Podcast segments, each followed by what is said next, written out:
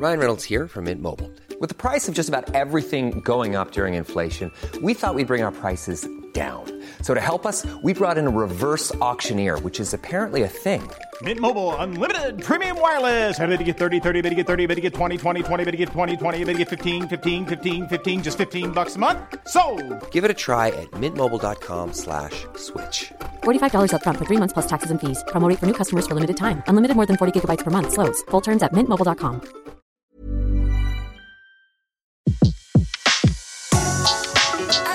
Le meilleur de séances radio est maintenant sur We Love Cinéma.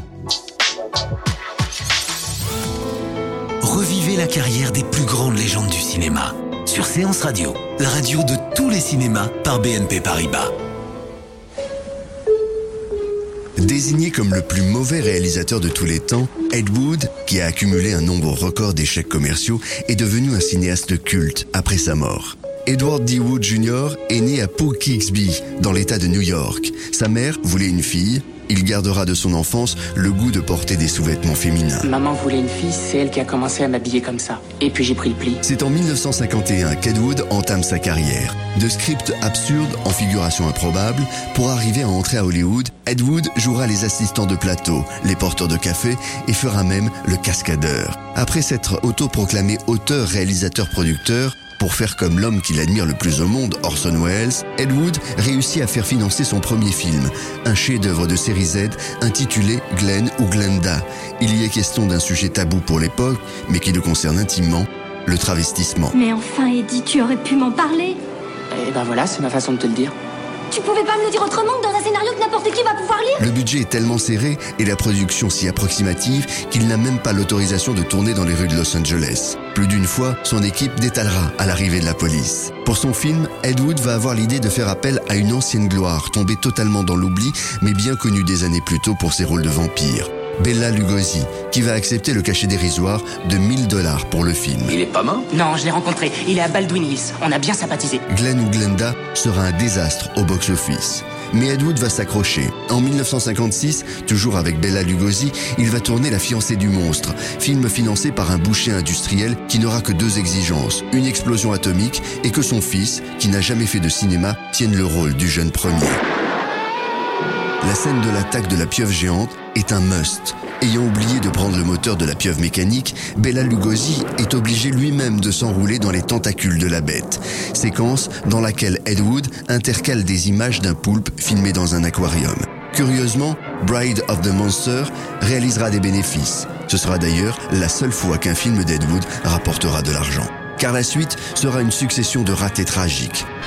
Plan 9 of Outer Space, tourné en 1958, est considéré à la fois comme le plus mauvais film d'Ed Wood, mais aussi comme son chef-d'œuvre. À l'origine, Ed Wood a l'intention de faire un grand film de vampire. Quelques mois plus tôt, il a d'ailleurs filmé quelques scènes avec Bella Lugosi. Cinq minutes utiles. Malheureusement, Lugosi meurt brusquement. Ed Wood va alors avoir l'idée de le remplacer par le médecin de sa femme, Hein Le docteur Tom? Docteur Tom, bonjour dont il a remarqué une ressemblance dans le front, raison pour laquelle il le filmera avec une grande cape noire devant le visage. Avec la mort de Lugosi, néanmoins, Ed Wood est contraint de revoir son scénario, de rechercher de nouveaux financements. L'église baptiste américaine accepte de lui signer un chèque, à condition qu'Ed Wood raconte l'histoire d'un prédicateur de cette même église baptiste, et que lui et son équipe se convertissent, ce qu'il fera sans hésitation. Le film sera un énorme échec. C'était parfait. Parfait. Et monsieur Wood, est-ce que vous savez vraiment comment on fait un film? Ed Wood pourra toutefois récupérer tous les droits du film pour un dollar symbolique. Entouré de sa bande de fidèles comédiens, le catcheur suédois Thor Johnson, la présentatrice d'émissions de télé d'épouvante Vampira ou le célèbre voyant Chris Well, son film suivant sera La Nuit des Revenants. Ed Wood est à ce point court d'argent qu'il n'aura même pas les moyens de le faire développer. La Nuit des Revenants restera pendant 20 ans dans des cartons. Dans les années 60, pour survivre, Ed Wood tourne des films d'entreprise, écrit quelques scénarios ou des nouvelles pornographiques.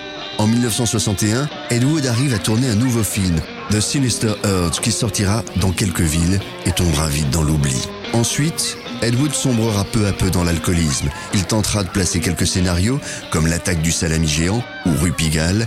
Ed Wood finira en tournant des pornos ou des documentaires d'éducation sexuelle qu'il signera du nom de Akdov Telmig, anagramme de vodka gimlet, un cocktail de vodka, gin et citron. Ed Wood meurt à 54 ans le 11 décembre 1978 d'une crise cardiaque. Il aura tourné en 20 ans 15 films, dont deux totalement disparus.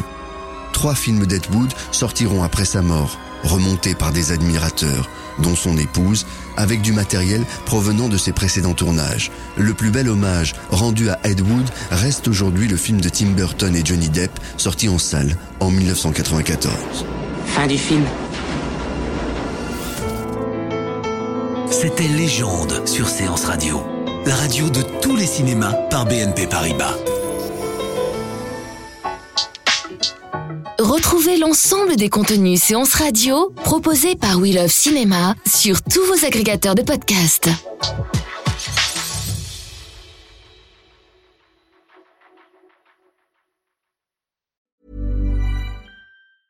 Mom deserves the best, and there's no better place to shop for Mother's Day than Whole Foods Market. They're your destination for unbeatable savings, from premium gifts to show-stopping flowers and irresistible desserts. Start by saving 33% with Prime on all body care and candles. Then get a 15-stem bunch of tulips for just $9.99 each with Prime. Round out Mom's menu with festive rosé, irresistible berry chantilly cake, and more special treats. Come celebrate Mother's Day at Whole Foods Market.